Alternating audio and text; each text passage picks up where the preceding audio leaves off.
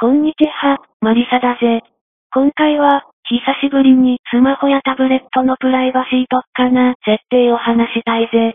また、今回は iPhone と iPad に限定して話したい。脱 Google と呼ばれる特殊な Android は、これらの対策をする必要はない。一応、俺の環境では問題なく機能しているが、破損などの可能性はゼロではないし、データロストなどの責任も取れないことは明白にしておきたい。では早速、オフにした方が、プライバシーが高まる項目を紹介するぜ。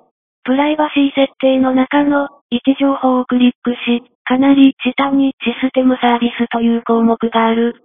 システムサービスというと何か触ると危なそうな気になるが、その心配はない。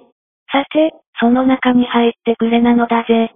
10くらいあるリストの中に、Apple 加盟店、ホームキット、位置情報に基づくという2つはオフ、さらに iPhone 解析、経路と交通情報、地図の改善もオフにする。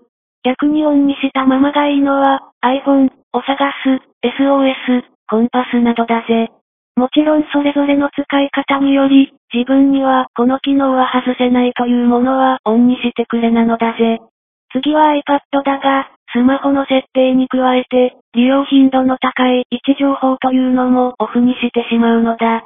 オフにしようとすると、珍しく Apple システムから警告みたいのが出るが、カレンダー、マップなどを iPad で多用しないならば、オフで問題ない。ちなみにこれをオフにしたから、マップが使えないわけではない。単に GPS の記録が消去されるのだ。俺は自分の居場所を第三者にストーキングされるのは嫌いなので、オフにしているぜ。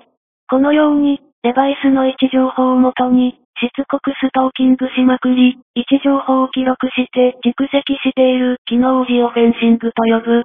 地図や銀行以外がジオフェンシングをする意味が俺には全くわからないから、可能な限りジオフェンシングは全てオフだぜ。最後になるが、二つほど話を追加したい。まず、日付と時間だけは、絶対にオフにしてはならないし、変更してもならないぜ。